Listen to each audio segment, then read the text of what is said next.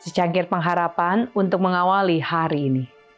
Renungan pagi tanggal 8 September. Karena itu adalah senjata melawan keputusasaan. Sewanya 3 ayat 14 mengatakan, Bersorak-sorailah hai putri Sion, bertempik soraklah hai Israel. Bersukacitalah dan beria-rialah dengan segenap hati, hai putri Yerusalem lagu pujian adalah suasana surga.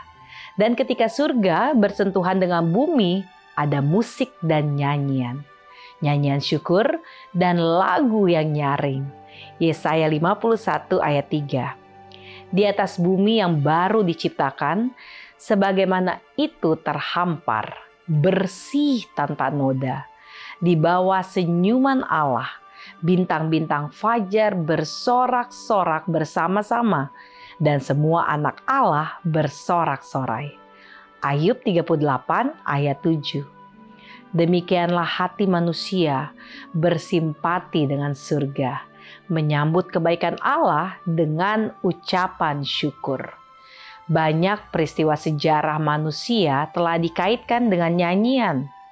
Dengan sebuah nyanyian, Tuhan dalam kehidupannya di bumi menghadapi pencobaan. Sering ketika kata-kata tajam yang menusuk diucapkan. Sering ketika suasana sekelilingnya padat dengan kemuraman, dengan ketidakpuasan, ketidakpercayaan atau ketakutan yang menindas. Terdengar nyanyian iman dan kegembiraan kudus pada malam perjamuan Paskah terakhir yang menyedihkan, ketika ia telah dihianati dan akan mati.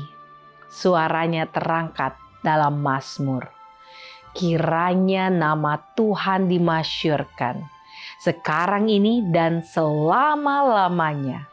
Dari terbitnya sampai kepada terbenamnya matahari, terpujilah nama Tuhan manakala penebus kita membawa kita sampai ke pintu gerbang zaman kekal yang penuh dengan kemuliaan Allah. Maka kita dapat menangkap tema pujian dan syukur dari biduan surga yang mengelilingi takhta dan manakala gema nyanyian malaikat-malaikat dibangkitkan dalam rumah kita di bumi.